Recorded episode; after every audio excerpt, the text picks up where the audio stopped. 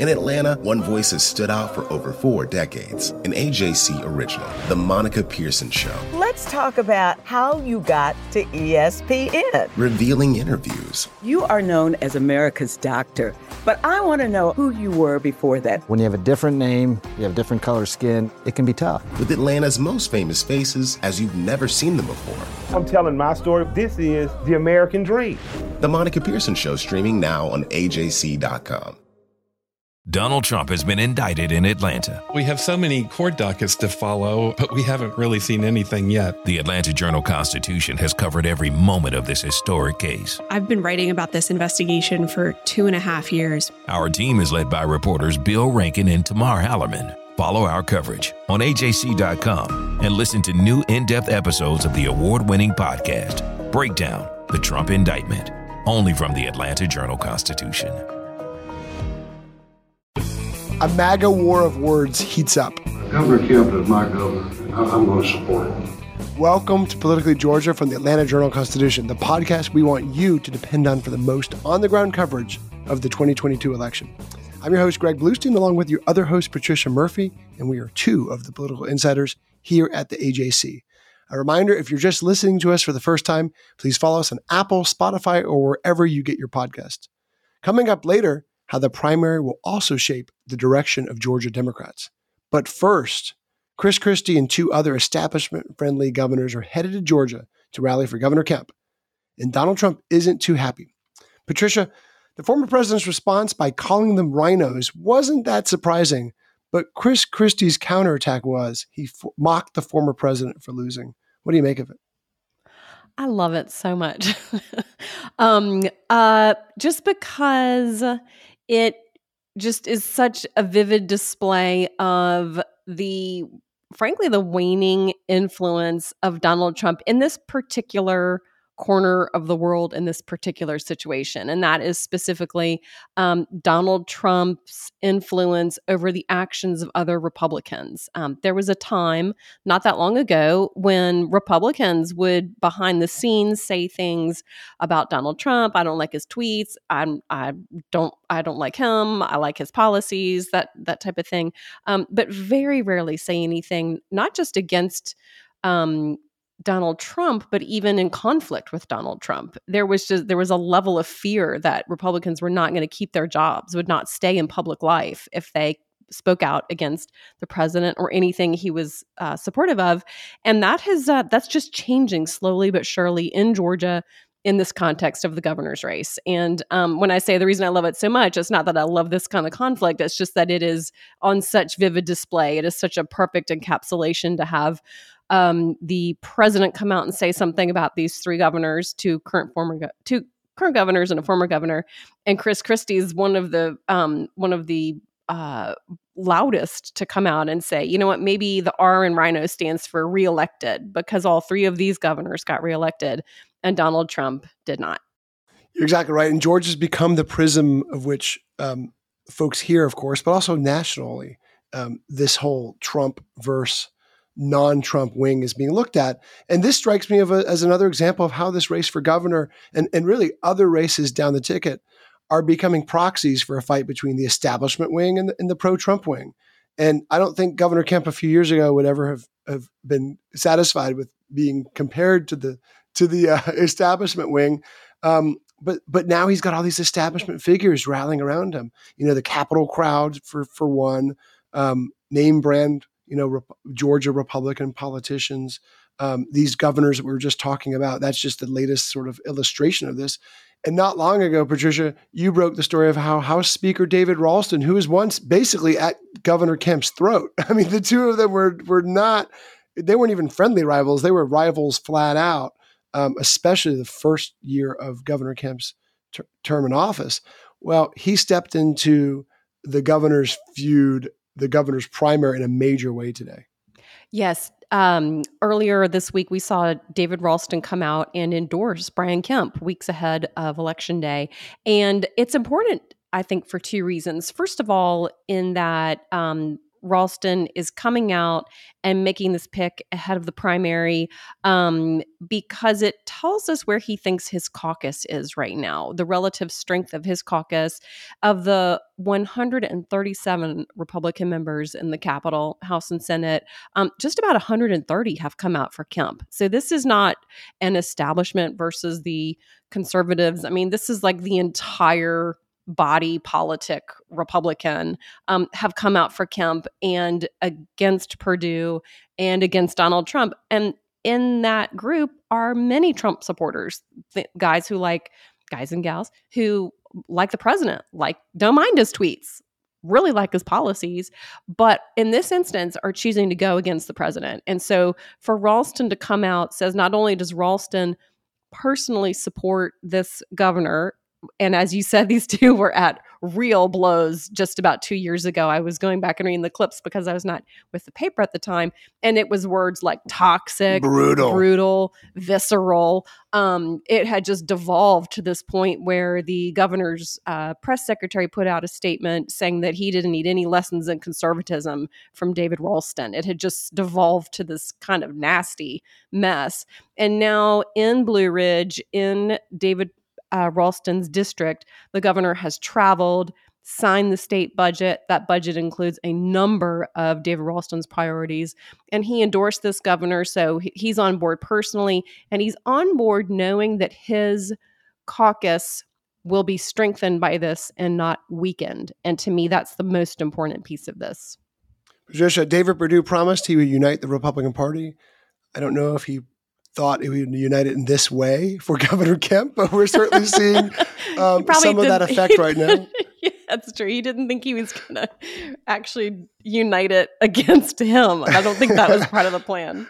And look, we still have is we're we're we're here now, less than two weeks before the primary. Um, we've reported in the Jolt and uh, elsewhere that yes, David Perdue has a very slim chance right now, according to the polls, according to all the evidence we're seeing on the ground and elsewhere, uh, of making a runoff.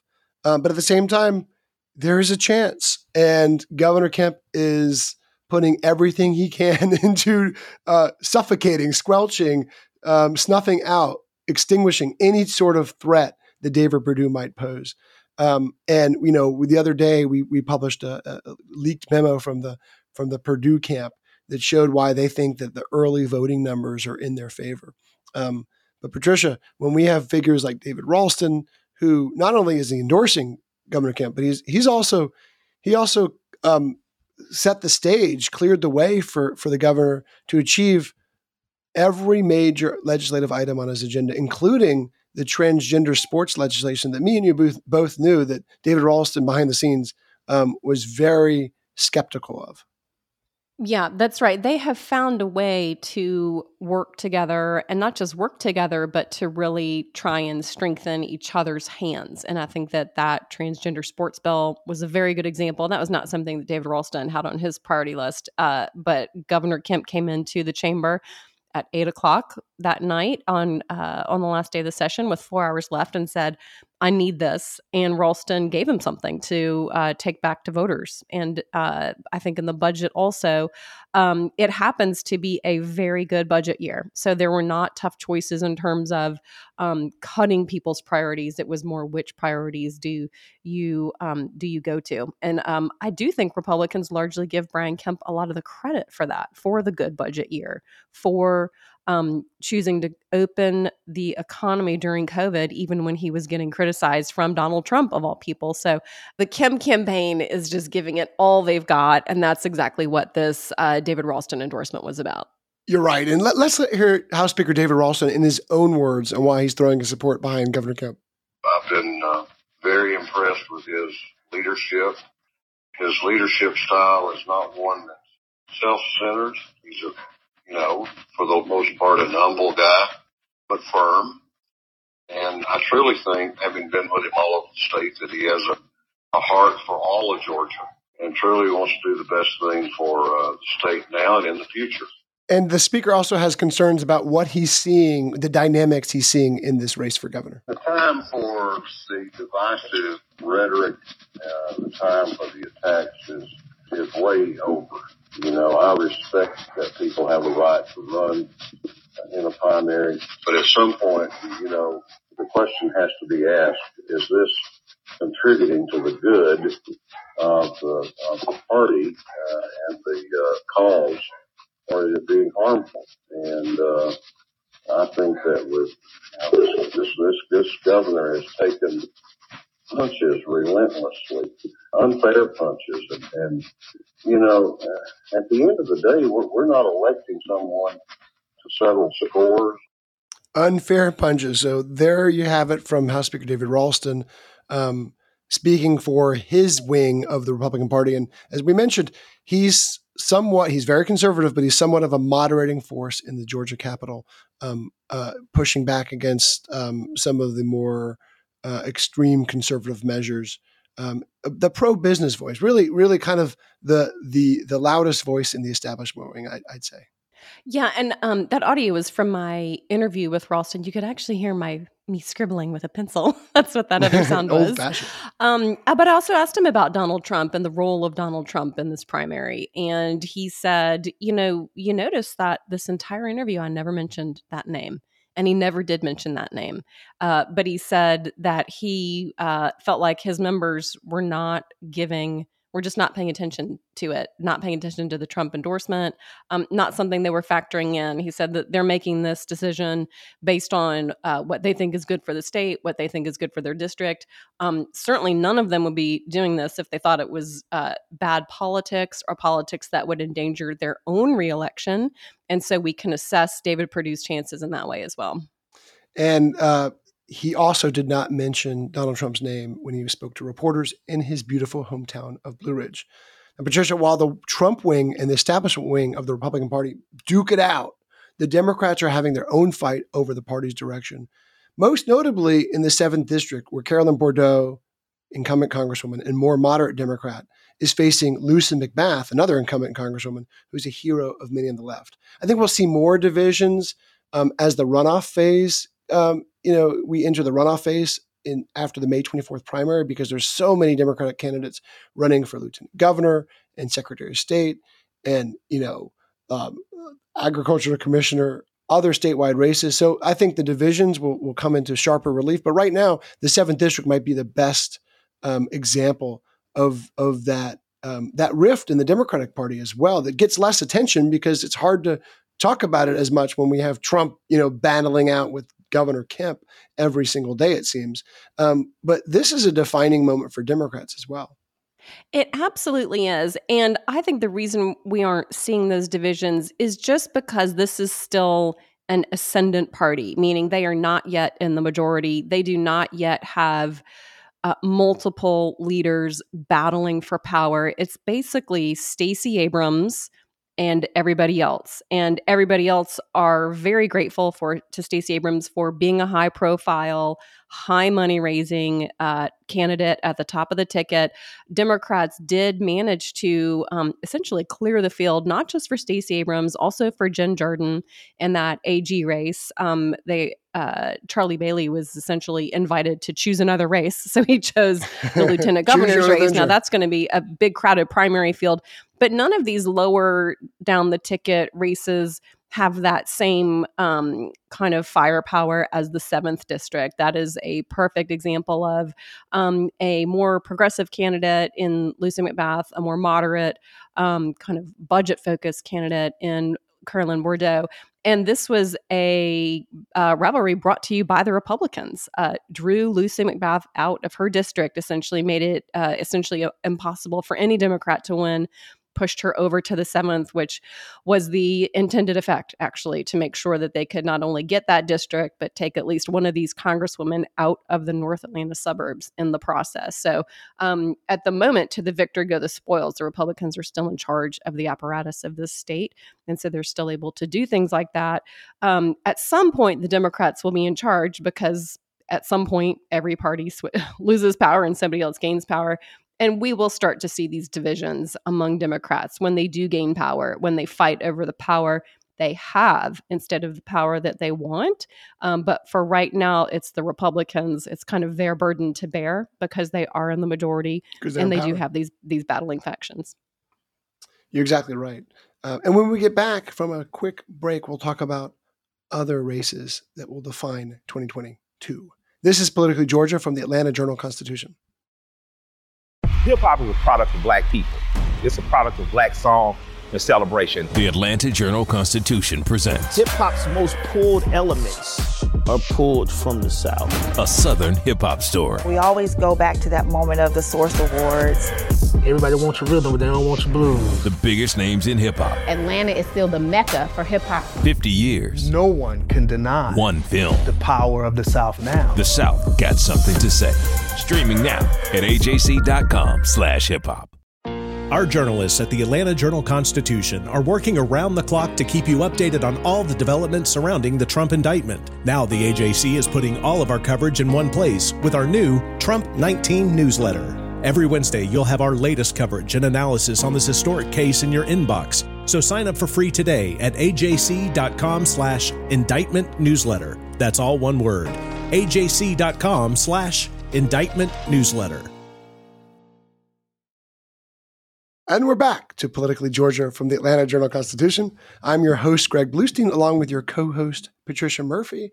And we are two of the three political insiders at the AJC, along with award winning Washington correspondent Tia Mitchell, who just won a major award in DC for regional reporters, basically for reporters in Washington who cover um, who cover the states, who, who who don't just focus on national and federal stories, but cover st- stories with a state view, and that is what we bring you at the AJC. And we also bring you every morning, um, especially for Patricia, very early morning, the Jolt, and um, we can tell you that the your latest Jolt will focus a little bit deeper on why David Perdue's fundraising has collapsed. We think the Morning Jolt newsletter sets the stakes and the agenda in Georgia politics, and you can get it in your inbox every morning. If you're a subscriber to the AJC, you can join our community now by going to subscribe.ajc.com slash podcasts, and your first month of unlimited digital access is just 99 cents. That's subscribe.ajc.com slash podcasts so you know what's really going on.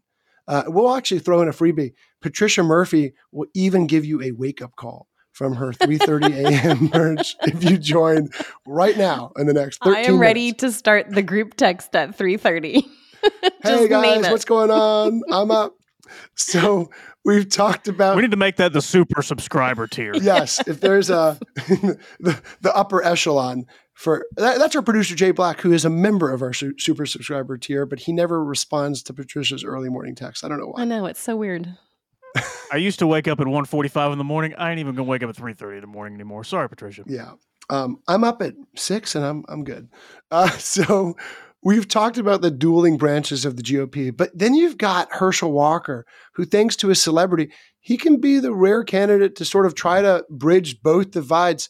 He's got Donald Trump's endorsement. He's got Mitch McConnell's endorsement. He's got all sorts of endorsements from from state party figures, from national party party figures, and at a Young Republicans of Atlanta event last week, Herschel Walker talked about why he thinks he can bring people together.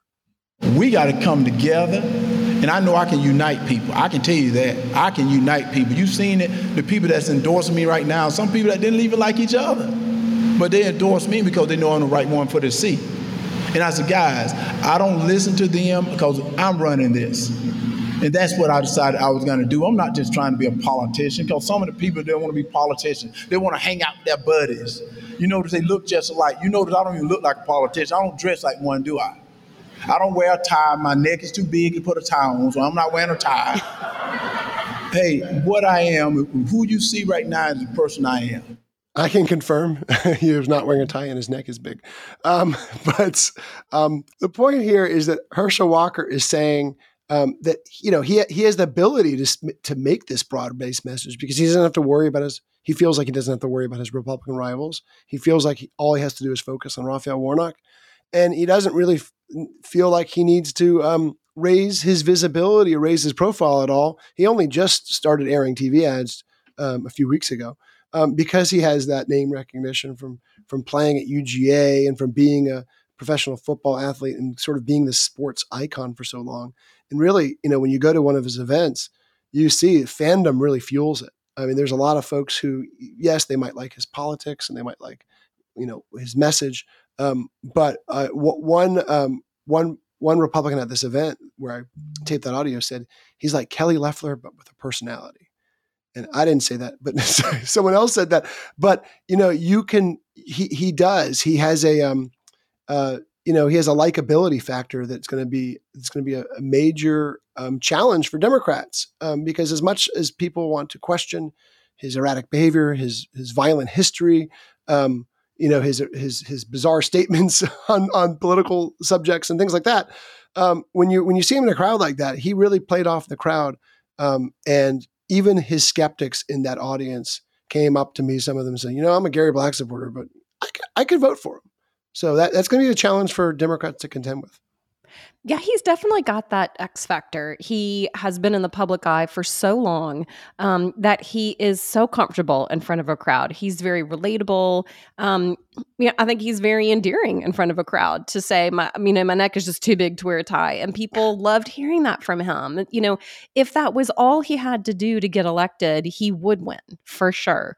Um, but there have been no ads of to speak of run against him, no money really spent against him. And I think what Herschel Walker's um, challenge is going to be is maintaining that likability um, and maintaining that bipartisan message or almost a partisan um, message while also um, having Georgia voters inundated with things he's even just said on Twitter in terms of um, raising questions about the last election, in terms of raising questions about COVID. Um, there are a number, he's made so many public statements. Democrats are just going to have a ton to work with. And he is a Donald Trump supporter and has said many, many, many things supportive of Donald Trump, um, including right around January 6th. And so I think that he is going to need to marry these two personas and make it make sense for Georgia voters. Um, and that is possible. But I think right now is the absolute honeymoon phase of this um, this situation for Herschel Walker running for Senate. Um, but he has a lot of natural attributes that you just can't buy, you can't pay for, you can't fake it. He's just got a likability and an X factor and a celebrity built over decades and a level of trust built with Georgians over decades, with Georgians who feel like they know him, that makes him incredibly formidable for Democrats. And if they aren't taking him seriously, they need to start taking him seriously exactly my thought. And as I was sitting there, I tweeted a little bit about what he was saying. I was trying to pay attention, so I wasn't tweeting the whole time. Um, but a Democratic, a senior Democratic operative said, "What did you think?" And I said, um, I wrote back, um, I, I, think he's going to be someone who is not easily someone that Democrats should not um, underestimate. And, and, this operative wrote back, he said, "Trust me, we're not." And I said, "Yeah, but I've I've heard plenty of, of, of you know just rank and file folks who who think that Democrats who think that he'll be this pushover, and he, is, as you heard him, he's, he's a big guy. He is not going to be easily toppled. So um, we'll we will be keeping you up to date with every twist and turn of that race as well. And the reason why we're talking a lot more about the governor's race is pretty obvious that that, that the polls show that one tighter. Um, Herschel Walker's race will enter a new phase. It looks like May 25th, and that phase will be very interesting and fun and exciting and all those other adjectives to watch. Uh, Patricia, we're at our, our maybe your favorite phase of the show, which is listener mailbag, and I, I think you've got a, uh, a doozy this week. I do. Well, I have a well. I think it's just a great question. I have a question from Dan Greenberg in Atlanta, and he, Dan wants to know. Um, I just voted in the Republican primary, and I saw a question about Buckhead cityhood. I thought Buckhead cityhood was not on the ballot this year. What gives? You want me to take that one first? Yes, you go ahead. Oh, cool. Dan, I think we're cousins. Um, so that's a great question. These are non-binding ballot questions. It's basically like a, a, a free poll for the Republican Party, and Democrats have the same um, array of questions, of, of course, of, to their choosing. So they also have non-binding questions, and we've seen some interesting ones. Back in 2012, the one I remember the most was: Should um, gambling be legalized uh, to to uh, to pump money into higher education? And a narrow majority of Georgia Republicans actually said it would. So that that to me um, in, indicated like a sort of sea change on gambling. So sometimes you know not, no actions taken by this, but it gives you a um, an idea of where Republican voters or Democratic voters, whatever primary, where they fit. And it also gives you an idea of the party's policies because if the Republican Party of Georgia chooses to put a Buckhead ballot question on on their primary ballot, you can you can um, you, you can read into that that they feel strongly about making Buckhead a separate city. Um, likewise with Democrats when they put questions about forgiving student loans and um, and you know criminal justice reforms and issues like that you can tell that that is a priority of theirs too, and they'll use these sort of answers to help inform their decisions going forward. Yeah, and that Buckhead City question appears only on the Republican ballots, not on the Democratic ballots. Yeah. Um, but it's not to be confused with the Cobb County cityhood referendum, which are real questions. Those are real uh, items for Cobb County voters to be voting on on for um, multiple cities in Cobb County potentially. So if you live in East Cobb, Vinings, Lost Mountain, you'll see a cityhood question on your ballot, and that is to um, really is to create a separate city in your county and to live in that county. I mean, excuse me, live in that city. You got it, um, and that's a whole different other issue. Um, Patricia, our other favorite segment of the week: who is up and who's down? Who's your who's up?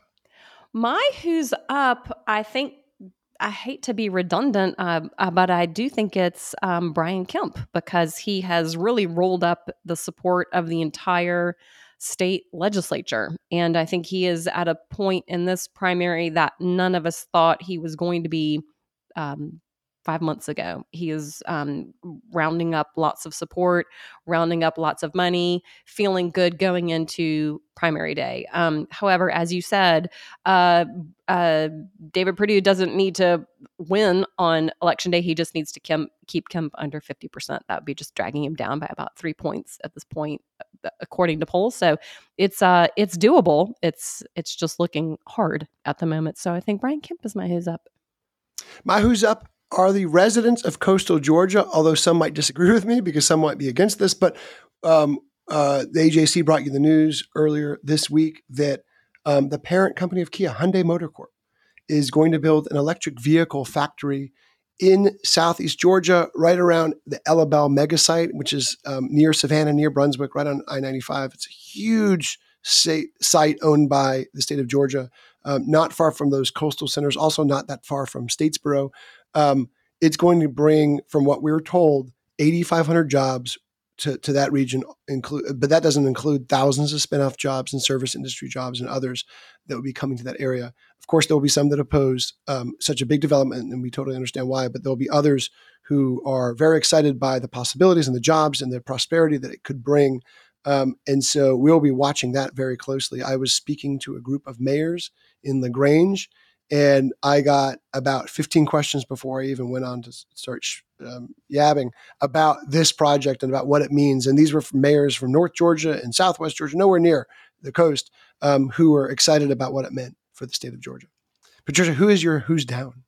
So I'm going to give my who's down to Raphael Warnock this week. Um, not specifically for anything that Warnock has done, but because Herschel Walker is looking stronger and stronger. He's getting out more and more, um, and really looking like an ascendant candidate heading into November.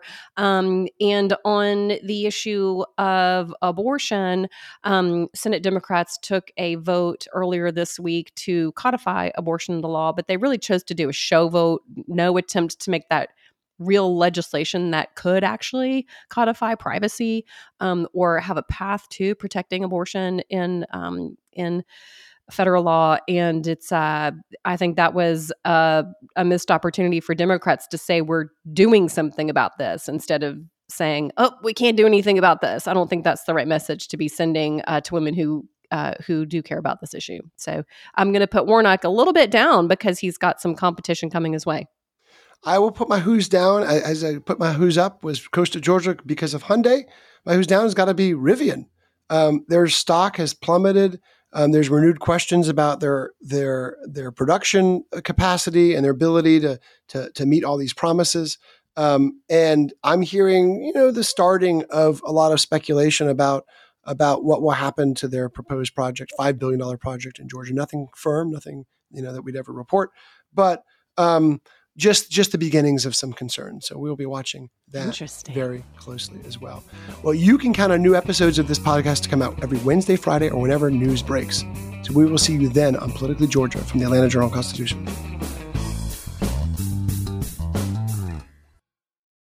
I'm Ernie Suggs, race and culture reporter for the Atlanta Journal Constitution. And I'm Nedra Rhone, lifestyle columnist. Atlanta has been known as the Black Mecca for so many years, but that means something different to everybody. It means everything to me. I've been living here for 24 years, and I am still amazed at how rich the city's black culture continues to grow. Every day I wake up, I learn something new. Well, you all can learn something new by subscribing to the Atlanta Journal Constitution's new newsletter called Unapologetically ATL. It's all about the people, the events, and the entertainment happening in metro Atlanta that black people might want to know about. Like historically black colleges and universities, Atlanta's thriving art scene, and the city's growing neighborhoods. Wherever you live, we want to hear from you. We want to hear what issues are important to you. So subscribe today at www.ajc.com slash unapologetically ATL. Only from the Atlanta Journal Constitution.